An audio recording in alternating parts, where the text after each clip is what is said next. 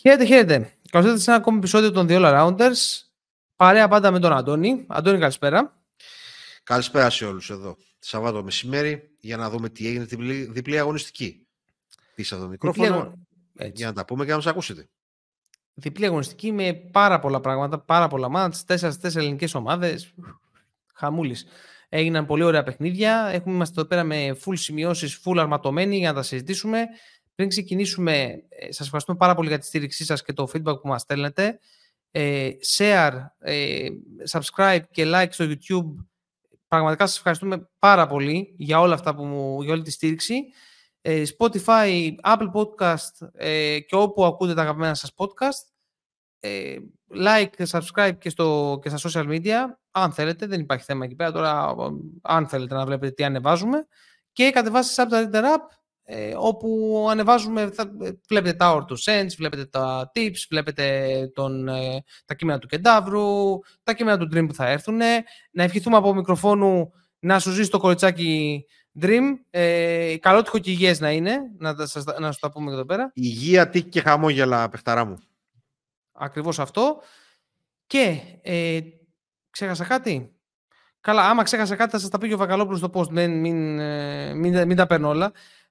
Λοιπόν, πάμε να ξεκινήσουμε από την 8η αγωνιστική. Θα έχουμε δύο μέρη, θα είναι ένα η 8η, ένα η 9η, για να μην σας έρθει και too much όλα αυτά που θα έχουμε να πούμε. Ξεκινάμε κλασικά αφήνοντας τους αιωνίους απ' έξω και πηγαίνοντας στο Μονακό Εφές που ήταν από τα πρώτα παιχνίδια. 82-89.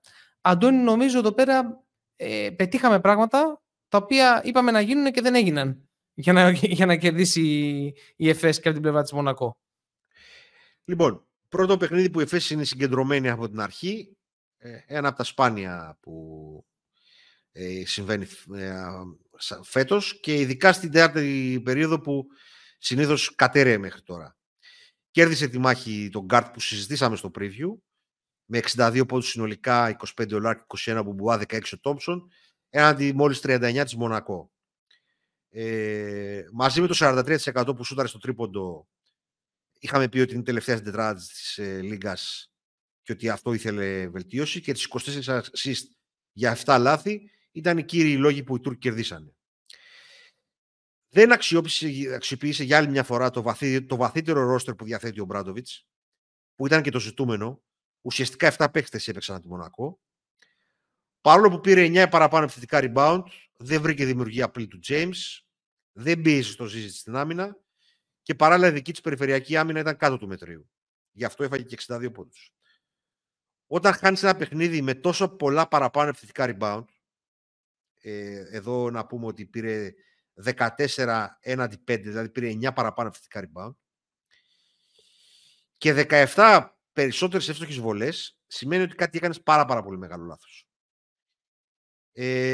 Νομίζω ότι δεν έχει βρει ακόμα το πώς θα διαχειριστεί το φετινό του ρόστερο ο Μπράντοβιτς. Έχω αρχίσει και πιστεύω ότι είναι πολλοί αυτοί οι οποίοι θέλουν την μπάλα στα χέρια τους και πολλοί και αυτοί οι οποίοι δεν θα κάνουν τη βρώμικη δουλειά. Έχει μείνει ο Κακομοίρης ο Ουτάρα εδώ, φίλος του podcast, να είναι ο μοναδικός περιφερειακός που θέλει να βάλει τα χέρια του στη λάσπη. Και εδώ που, εδώ που τα λέμε και ο Ντιαλό, τον έχει γλυκάνει λίγο η υπόθεση να παίρνουμε την μπάλα και να κάνουμε πράγματα με την μπάλα στα χέρια. Δηλαδή έχει φύγει λίγο από το ρόλο του connector σε κάποια πράγματα. Δεν ξέρω αν συμφωνείς. Είναι κουλτούρα, ξέρεις. Κουλτούρα, ναι. Πολλά πράγματα σε ομάδες είναι κουλτούρα. Γενικά θα επιμείνω στο σχόλιο μου ότι δεν ξέρω πόσο ο Μπράντοβιτς μπορεί να πάει αυτό το project ένα βήμα παραπέρα. Νομίζω ότι το διαχειρίστηκε καλά μέχρι και πέρσι. Ναι. Έχει πάρει πράγματα από παίχτες, έχει βάλει κάποιες αρχές, αλλά έχω αρχίσει και έχω αμφιβολίες στο πόσο παραπάνω μπορεί να το διαχειριστεί. Και μου κάνει και πολύ εντύπωση ότι επιμένει πολύ σε κάποιους παίχτες και δεν δίνει σε κάποιους άλλους καθόλου ευκαιρία. Δηλαδή, ότι πάλι παίζει 4 λεπτά ο Κορνελή, δεν παίζει καθόλου ο Τζαϊτέ. Δεν ξέρω. 31 λεπτά ο Λόιτ μετά από τόσο καιρό που έλειπε. Δεν ήταν κακός ο Λόιτ, αλλά θέλω να πω. Αυτά. Δεν θέλω τίποτα άλλο για το παιχνίδι. Όχι, συμφωνώ κι εγώ. Πάρα πολλοί παίκτες που θέλουν να είναι on ball. Πώς θα το διαχειριστεί. Και είναι και απογοητευτικός ο Κέμπα Γόκερ. Θα το πω και στην πορεία, αλλά πραγματικά όποιος έχει δει το επεισόδιο του The Office με το μπάσκετ που ο Μάικλ Σκότ γονατίζει και σκάει την μπάλα, σε ένα σημείο ο Κέμπα Γόκερ, ειδικά με τη Real, είναι ακριβώς αυτό το πράγμα. Τέλος πάντων, ίσως θα δούμε τώρα πώς θα αποκλείσει αυτό. Είναι τα μικρόσωμα γκάρτ. Είναι πάρα πολύ εύκολη κάτω βόλτα όταν χάσουν τα αθλητικά τους στοιχεία, γιατί δεν έχουν πού αλλού να στηριχτούν. Έτσι. Σε κάθε περίπτωση θα το παρακολουθούμε. Προχωράμε τώρα, πάμε στο Virtus Armani. Η Virtus έβγαλε αντίδραση. Από το Μιλάνο έλειψε η πολυφωνία που υπήρξε στο προηγούμενο παιχνίδι, που αν δεν κάνω λάθος έπαιξε... έπαιξε Μιλάνο, που νίκησε με τη Βαλένθια. Που νίκησε με μεγάλη διαφορά, νομίζω. Βγήκε συμπαραστάτες ο Σενγκέλιαν με τον Λιούνμπεργκ με 19 και με τον Αμπάς με 14. Ο Λιούνμπεργκ έκανε φανταστικό κλείσιμο στο τέταρτο δεκάλεπτο. Ο Μπιάνκ έδωσε αρκετό χρόνο στο αθλητικό δυναμικό της ομάδας του. Και από την άλλη, ο Μεσίνα περιόρισε το παιχνίδι του γύρω από τους Μύρωτιτς και Σίλτς.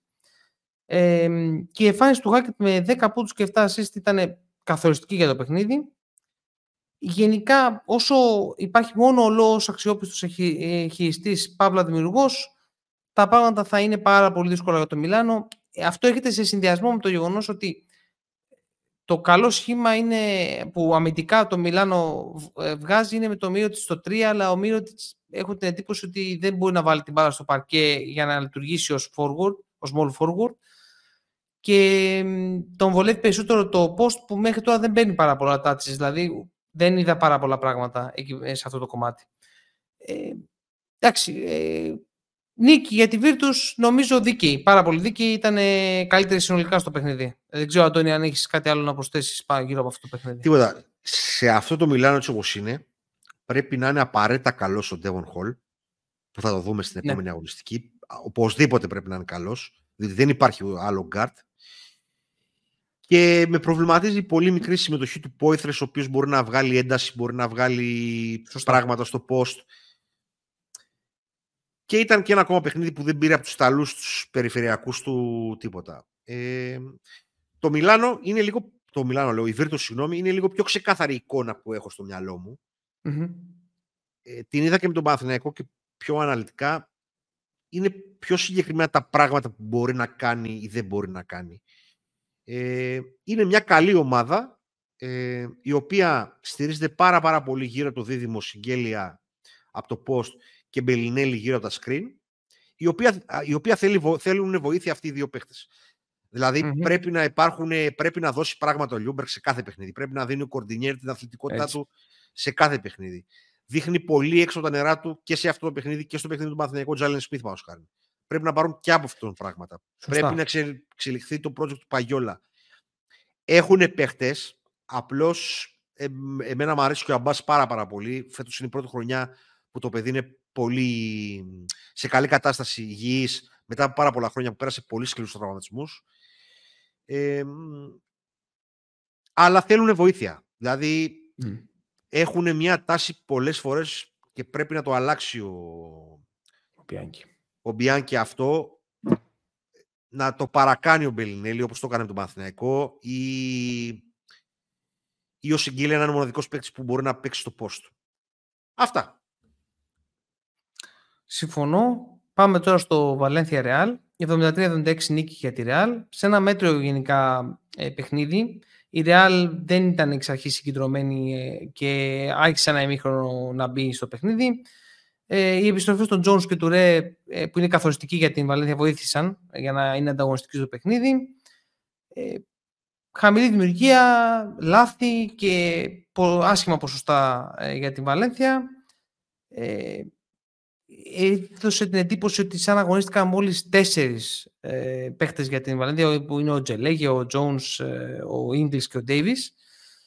Και η Ρεάλ, χωρίς να κάνει κάτι ιδιαίτερο, κέρδισε γιατί είχε περισσότερες επιλογές με βαθύτερο ρόστερ, παρόλο που ήταν μέτρια.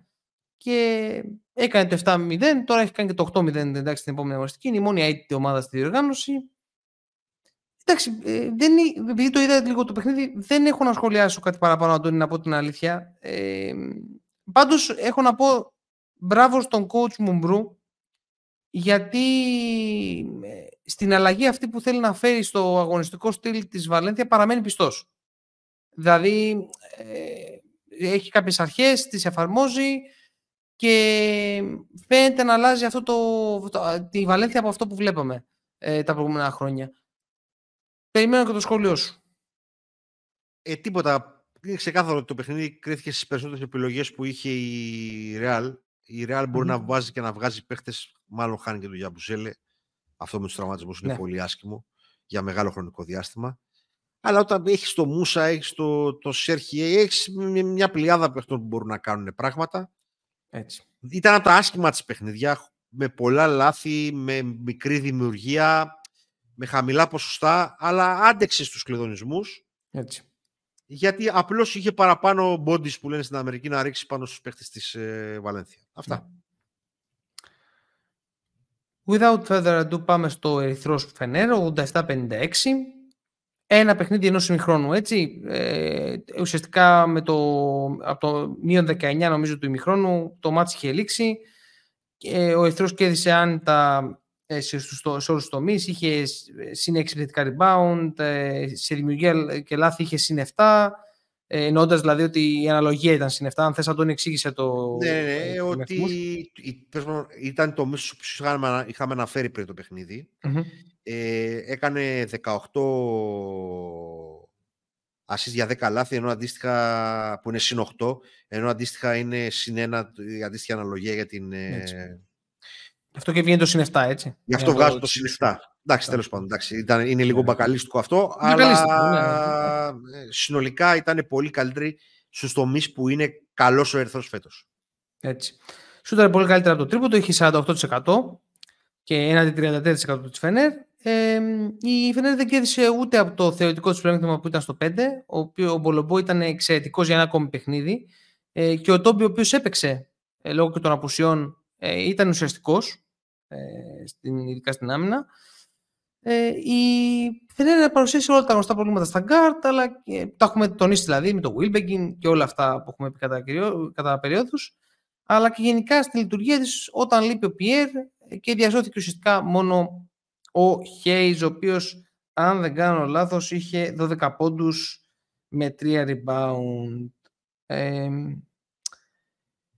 Ναι, είναι πρόβλημα. Γενικώς, το έλεγε και ο coach Μπαρτζόκα στην συνέντευξη τύπου πριν από το μάτς με τον Ερυθρό, ότι είναι μια EuroLeague που χαρακτηρίζεται από τις απουσίες και από... Δηλαδή και ο Ερυθρός είχε απουσίες και η Φενέρ είχε απουσίες, αλλά ειδικά η Φενέρ νομίζω το κομμάτι των απουσιών την κλειδονίζει πάρα πολύ, ειδικά όταν δεν έχει τον Καλάθι μέσα, δεν έπαιξε. Δεν ξέρω, είναι δύσκολη εξίσου και ο Γκούντουριτς δεν έπαιξε. Ήταν και δύο τραυματισμό. Έτσι. Δεν ήταν, αυτό ξέχασα να το αναφέρω. Δεν ήταν μόνο δηλαδή ο Πιέρ. Ήταν και αυτοί οι δύο που είναι πάρα πολύ καθοριστικοί, διότι μπορεί κάποια στιγμή να βγάλει και το Wilbekin, να σταματήσει λίγο ο Wilbekin να βαράει τρίποντα. Γιατί αυτός βαράει τρίποντα και στον ύπνο του. Καλά θες να μοιράσει πολύ καλύτερα την μπάλα. Είναι ένα παιδί το οποίο έχει επιθετικά προβλήματα, αλλά δεν είναι τυχαίο ότι στα παιχνίδια τα οποία είναι εκτός ο Καλάθης είναι πάρα πολύ κακή σέντερ του Ιτούδη. Είναι μια εβδομάδα που κάνουν πάρα πολύ μέτρες εμφανίσεις και ο Μότλεϊ και ο Παπαγιάννης και έρχεται σε ένα σημείο που δεν παίζει ο Καλάθης.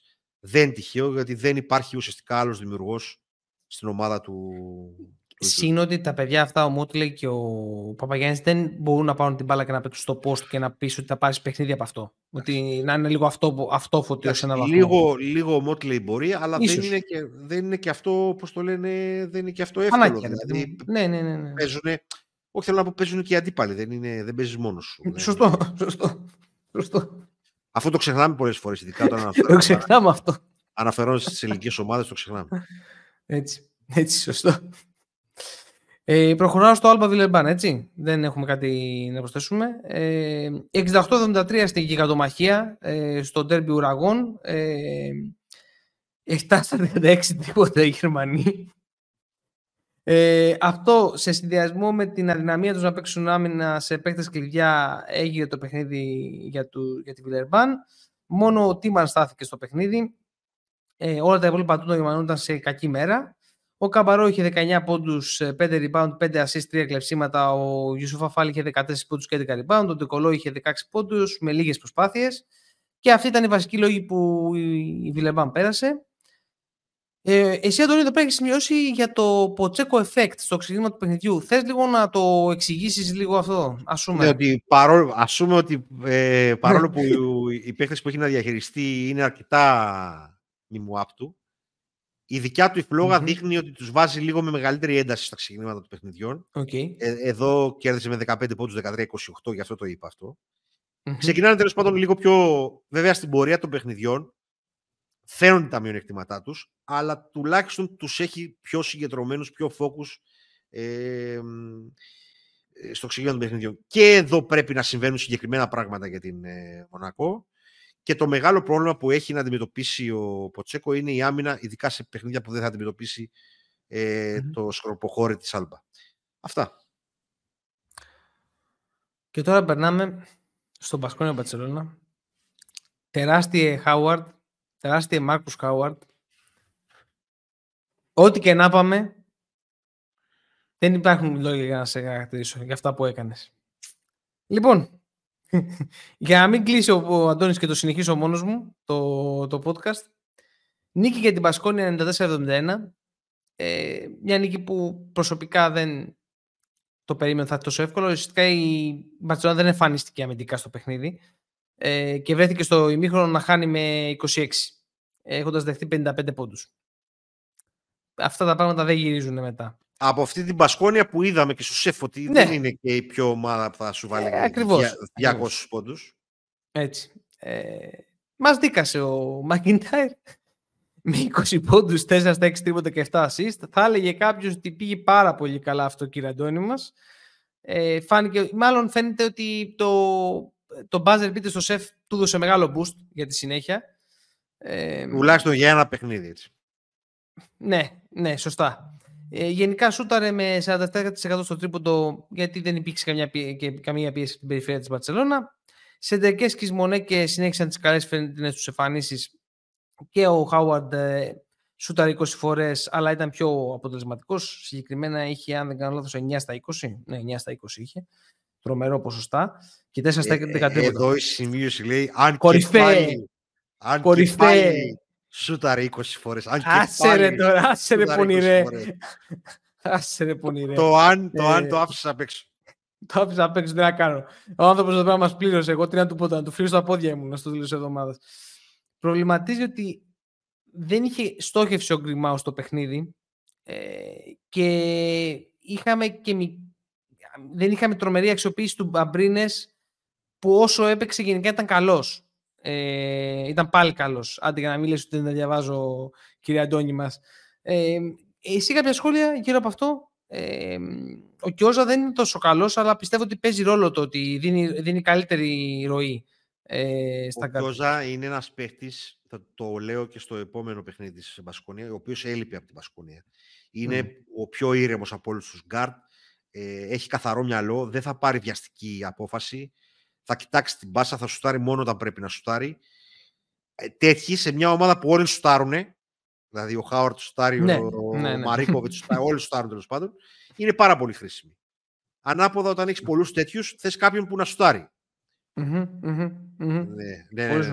Λοιπόν, πολύ σωστό. Και νομίζω ότι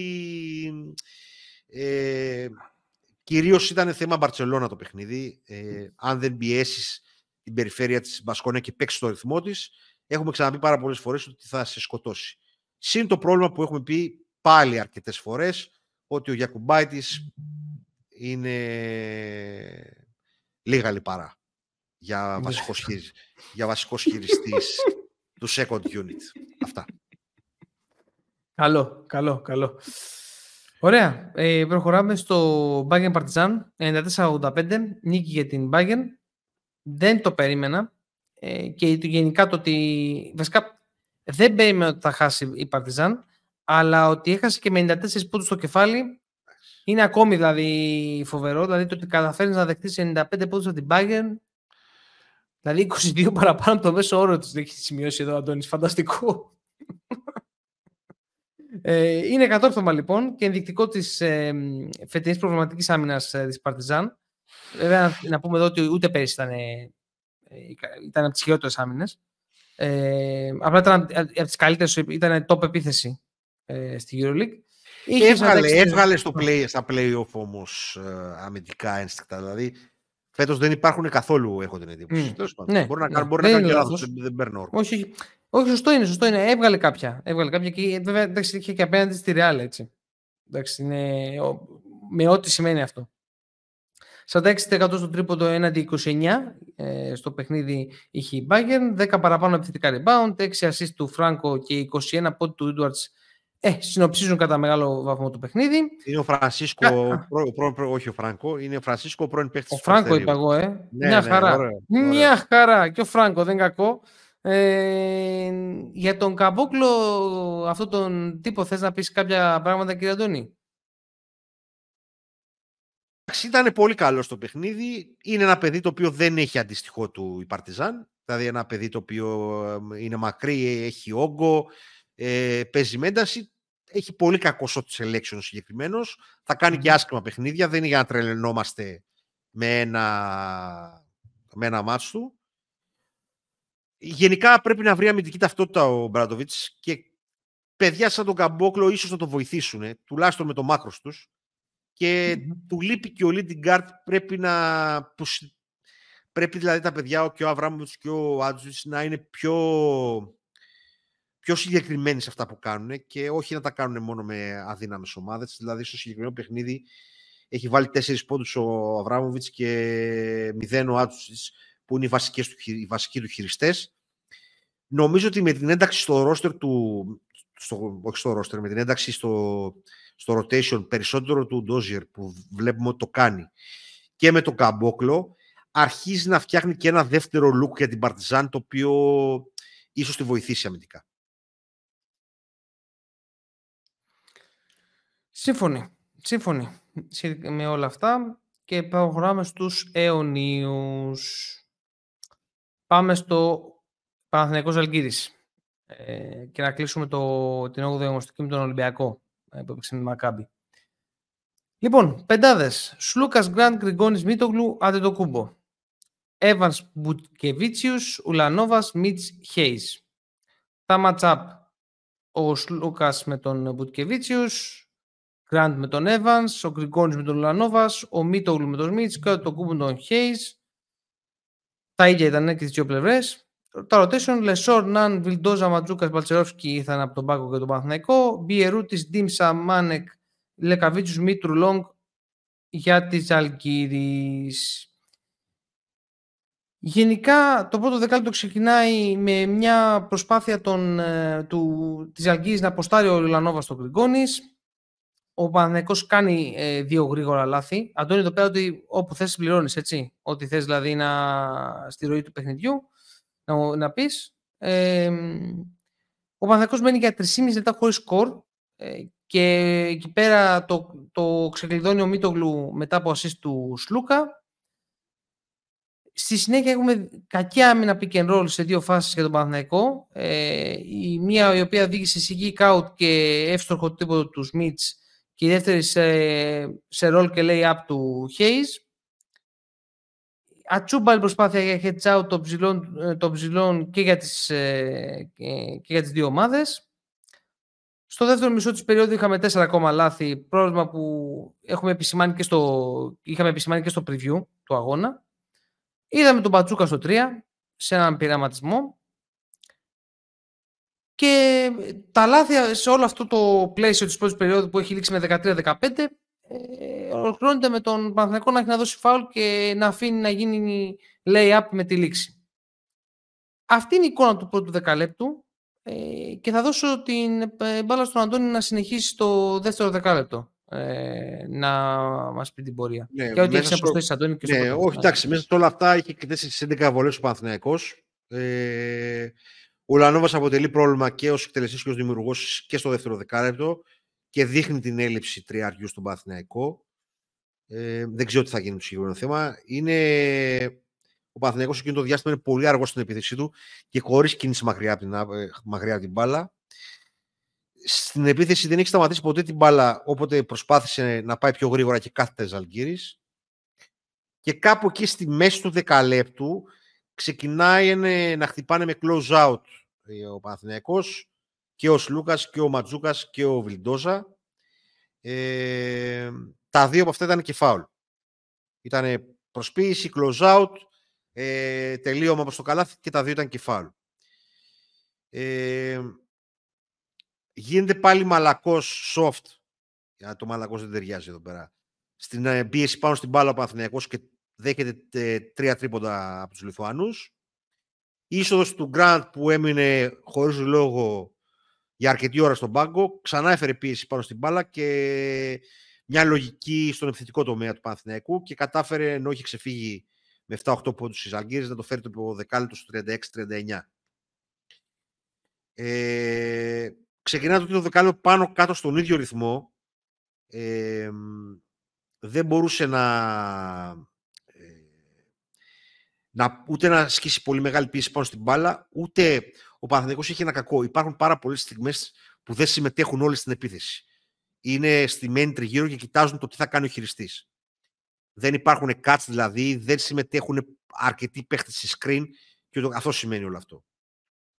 Κρατιέται όμως το παιχνίδι λόγω της τριπλέτας Λεσόρ, Μίτογλου και Γκραντ, που νομίζω ότι είναι και οι τρεις καλύτεροι παίχτες του Παναθηναϊκού στο ξεκίνημα της χρονιάς. Βελτίωσε την άμυνά του στο δεύτερο ημίχρονο, δεν μπόρεσε να τρέξει καθόλου Ζαλγκύρης και με οδηγούς τον Γκραντ και τον Βιλντόζα. Μπήκε ένα πόντο μπροστά στο ημίχρονο. Ήταν αρκετά καλός επιθετικά ο Βιλντόζας στο παιχνίδι. Στο τέταρτο δεκάλεπτο ξεκινάει με 2 side pick and roll του pick and pop, συγγνώμη, του Σμίτς και 2 τρίποντα δικά του. Αυτό έχει να κάνει και με τα άσχημα τάξη που είχε ο Παναθηναϊκός και αργή επαναφορά στον παίχτη, και αυτό συνήθως κοστίζει τρίποντο στην Ευρωλίγκα. Εκεί άρχισε ο Σλούκας να δημιουργεί ρήγματα ένας προς ένας.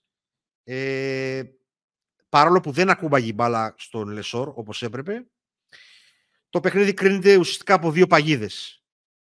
Μία στο Hayes και μία στον Evans, που μαζί με τις κρίσιμες βολές έκριναν και το τελικό σκορ στο παιχνίδι. Δύσκολη είναι και τον Παναθηναϊκό, πιο δύσκολη από ό,τι την περίμενα και ίσως από ό,τι την περίμεναν οι ίδιοι. Ο Παναθηναϊκός κλείνει το παιχνίδι με 14 assist για 16 λάθη, ενδεικτικό και της ακινησίας που περιγράφουμε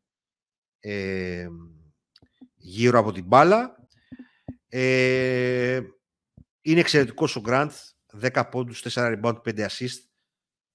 Είναι πραγματικά ένα πολύ καλό έβριμα, όχι για να σου παίρνει παιχνίδια, αλλά είναι πάρα πολύ ουσιαστικός. Δεν κάνει πράγματα που δεν χρειάζονται.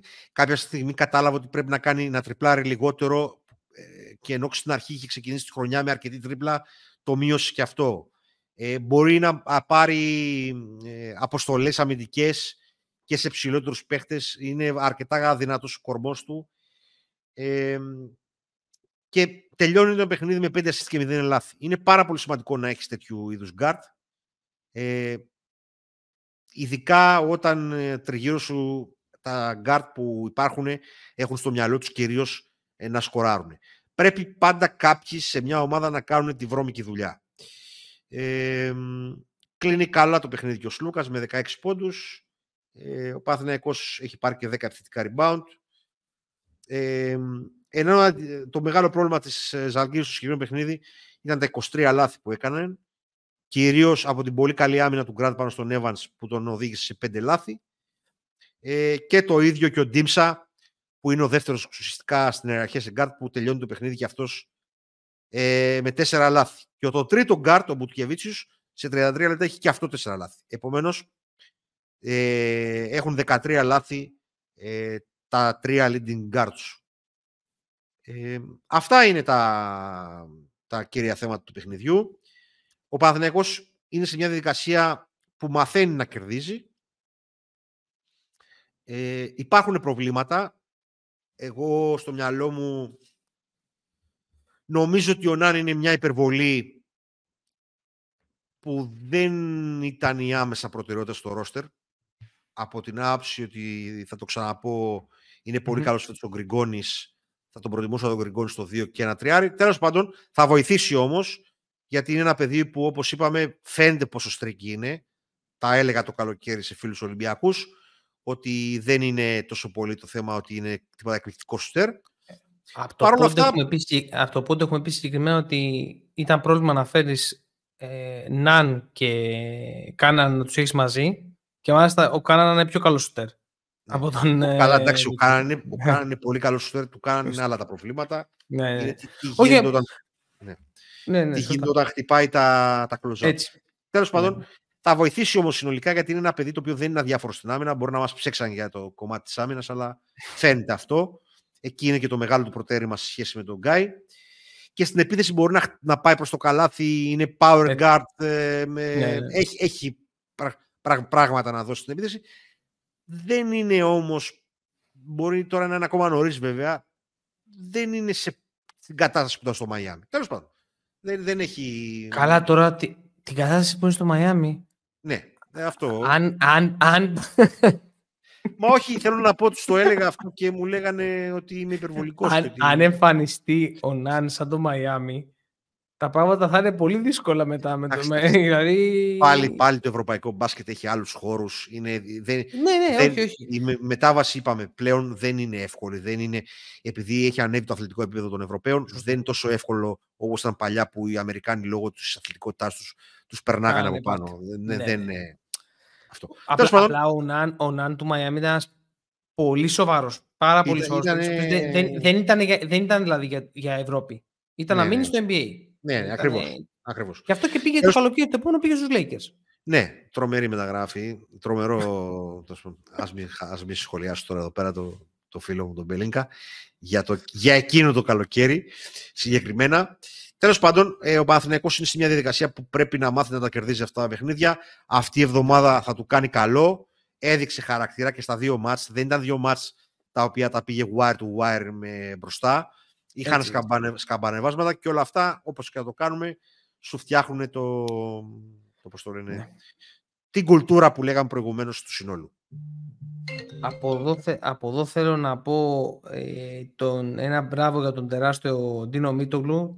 38 λεπτά, έχουμε πει από το podcast, πλέον ο Αταμάν θα τον αφήνει μέσα μέχρι να σβήσει ο ήλιος, με 19 πόντους και 6 rebound. Φοβερός. Βέβαια, ενδεικτικό, έχει γράψει ένα -2 αν βλέπω καλά μέσα στο παιχνίδι, αλλά το συμπλήν πολλές φορές λέει και δεν λέει όλη την αλήθεια, έτσι, απλά για να... Επειδή πολλές φορές πειράζει τον Αντώνη για το Ριβέρο, εγώ το χρησιμοποιώ εκεί που πρέπει, το συμπλήν. Συνήθως χρησιμεύει όταν χάνεις το πόσο διαφορετικό, δηλαδή αν έχεις χάσει με 10 πόντους και κάποιος γράφει μείον 27, τότε όντως είναι πρόβλημα. Αν η ομάδα σου κερδίσει με 5 και κάποιος είναι συν 15, πάλι είναι τώρα σε μικρές διαφορές παιχνιδιών. Ναι. Δεν είναι πολύ ενδεικτικό, γιατί είναι με ποιους παίζεις τριγύρω σου και ούτω καθεξής. Είναι συνήθως μέτρο σύγκρισης όταν είναι πολύ χτυπητή διαφορά αυτό με το σύνολο της ομάδας σου. Αυτό. Έτσι, ακριβώς. Βέβαια εδώ χρησιμοποιούν το peer. Και το λένε στη μεταδόση. Τέλος πάντων. Πάμε παρακάτω. Το simple είναι ιδανικό όταν έχεις διάδες παιχτών. Δηλαδή πόσο γράφουν μια διάδα, ένα δίδυμο παιχτών. Αυτό είναι από τα πιο σημαντικά analytics συνολικά. Οι διάδες, οι τριάδες παιχτών. Γιατί όπως δεν θα βαρεθώ να λέω και να γράφω στο Twitter που γράφω, στο X, δεν παίζουμε τένις. Δεν είναι το καθένας μόνος του. Είναι πώς ταιριάζει ο ένας με τον άλλον, ο ένας να μπορέσει να καλύψει τις αδυναμίες του άλλου και ούτω καθεξής. Δεν είναι κάτι το οποίο είναι, τέλος πάντων. Ωραία, αυτά. Πάμε για να κλείσουμε την 8η αγωνιστική με τον Ολυμπιακό. Μακάμπι Ολυμπιακός, νίκη για τον Ολυμπιακό. Δεν θυμάμαι τώρα το σκορ, αλλά νομίζω 74-78 είναι, αν δεν κάνω λάθος. Αντώνη, διόρθωσέ με αν είναι λάθος το σκορ. 74-79. Γαμώτο. Δεν πειράζει. Πεντάδες.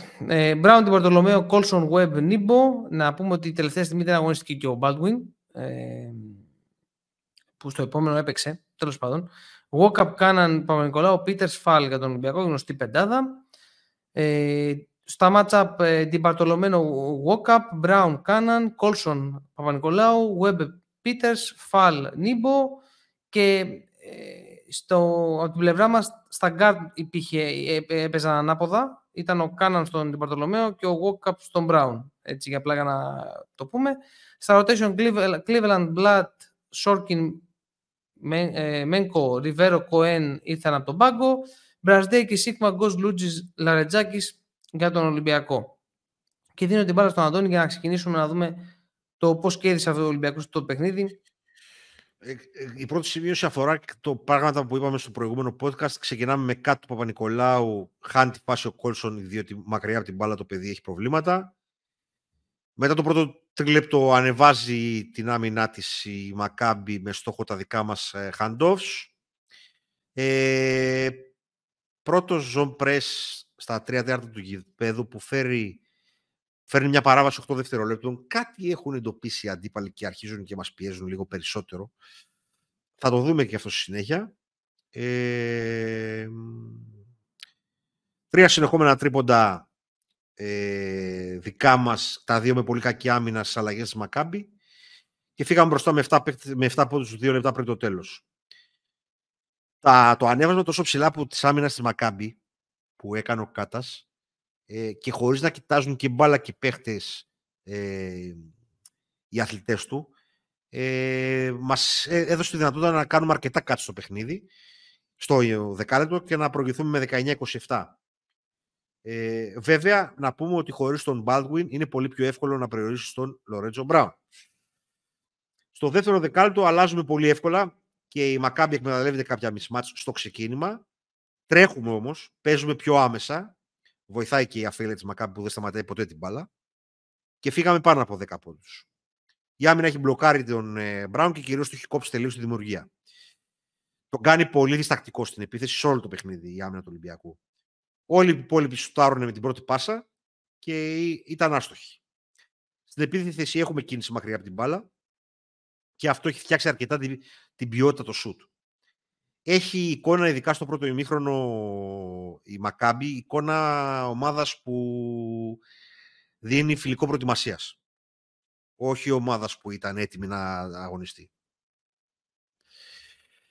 Ξεκινάει το τρίτο δεκάλεπτο. Κάνει ένα φάουλ ο Πίτερς και δέχεται ανόητη τεχνική ποινή και βγαίνει εκτός παιχνιδιού.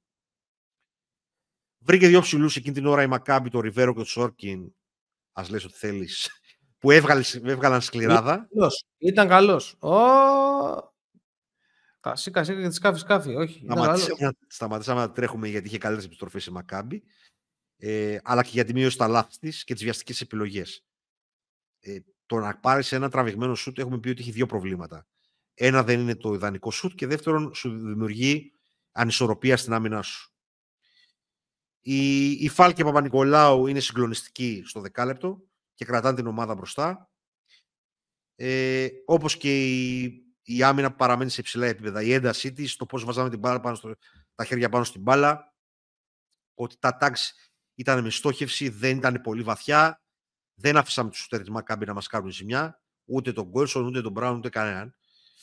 Και λίγη το ημίχρονο 55-64. Μείωσε τη διαφορά η Μακάμπη, δηλαδή μας κέρδισε με 6 πόντους το 19-13. Αλλά θα μπορούσε να ήταν πολύ χειρότερα αν δεν υπήρχε ο Παπα-Νικολάου και ο Φαλ και η άμυνα που κρατιέται σε υψηλά επίπεδα. Πάνω κάτω μια επανάληψη αυτής της περίοδου έχουμε και στο τέταρτο δεκάλεπτο. Αρχίζουμε και μένουμε από δυνάμεις, διότι το rotation είναι αρκετά περιορισμένο. Η πρώτη προσπάθεια να διεισδύσει περιφερειακός εντός της ρακέτας του Ολυμπιακού είναι 5 λεπτά πριν το τέλος του παιχνιδιού. Συγκινητικός σοφάλ μπρος πίσω και στα δύο παιχνίδια της εβδομάδας. Έχω εκφράσει πάρα πολλές φορές την εκτίμησή μου για τον επαγγελματισμό του Φαλ, για αυτά που κάνει μες στο γήπεδο, να αλλάζει και να γυρνάει πίσω. Ό,τι και να πω για τον Φαλ είναι λίγο. Ο Φαλ έχει μπει και επίσημα στην καρδιά μου, στους καλύτερους ξένους. που είχε ο Ολυμπιακός από τότε που ξεκίνησα να παρακολουθώ το λεπτό. Άργησε να μπει ο Κάναν στην περίοδο. Το χρειαζόμαστε πιο νωρίς. Και τα δύο επιθετικά rebound στο τέλος του παιχνιδιού από τον Φάλ και τον Παπα-Νικολάου. Τα δύο επιθετικά rebound που πήραμε στο τέλος του μάτς μαζί με τον Φάλ και τον Παπα-Νικολάου έσωσαν την παρτίδα. Είναι πολύ καλός και ο walk-up, γιατί έχω ξεχάσει να τον αναφέρω κατά τη διάρκεια του παιχνιδιού. Πολλές φορές το walk-up, επειδή είναι πολύ αθόρυβος, ξεχνάς ότι υπάρχει στο γήπεδο. Έχει τελειώσει με 13 πόντους σε τα 33 λεπτά που έπαιξε, με 6 assist, με 6 rebound και 4 assist. Μόλις 2 λάθη. Απλώς ήταν άστοχος στο τρίποντο. Ξεχάσαμε να αναφέρουμε ότι τραυματίστηκε και ο Νάτζελ Γκος. Το παιδί είναι λίγο injury prone, ειδικά σε θέματα μυϊκά. Θα πρέπει να ζήσουμε φέτος με αυτό. Καλή παρουσία του Λούτζι, τουλάχιστον αμυντικά. Και νομίζω ότι λίγο πολύ ό,τι ήθελα να πω για το παιχνίδι τα είπα. Είχε προλάβει ο Πίτερς να γράψει 13 πόντους και 8 rebound και 3 assist όσο έπαιξε. Και ξαναείδαμε και τον γλυκύτατο Λουκ Σίγμα που έβαλε 8 ποντάκια στους τουρίστες της Μακάμπι. Είχε και 4 rebound. Ήταν θετικός για άνθρωπο που είχε να παίξει κανένα δίμηνο. Ήταν μια χαρά. Μου θυμίζει τον Αλέφαντο που έλεγε θα βάλει τον Καστίγιο να κάνει ταχυδύναμη. Τον Καστίγιο να κάνει. Έλεγε βάλε τον Καστίγιο πάνω στον Μπόρχα στην προπόνηση για να γίνει ο Μπόρχα καλό, για να γίνει ο Μπόρχα center back. Βάλτε τον, του κάνει μπούκες ο Τέλος πάντων, εντάξει. Okay. Το πρόβλημα με το Σίγμα για άλλη μια φορά δεν είναι ο Σίγμα. Δεν είναι ο Σίγμα, ναι, εννοείται. Δεν είναι ο Σίγμα. Είναι το ταιριάζει με τους υπόλοιπους. Δεν αφορά τον ίδιο το Σίγμα. Ο Σίγμα μπορεί να κάνει συγκεκριμένα πράγματα πάρα πολύ καλά. Είναι ένα παιδί το οποίο μπορεί σε μια άλλη ομάδα με άλλους παίχτες τριγύρω του να είναι πολύ θετικός.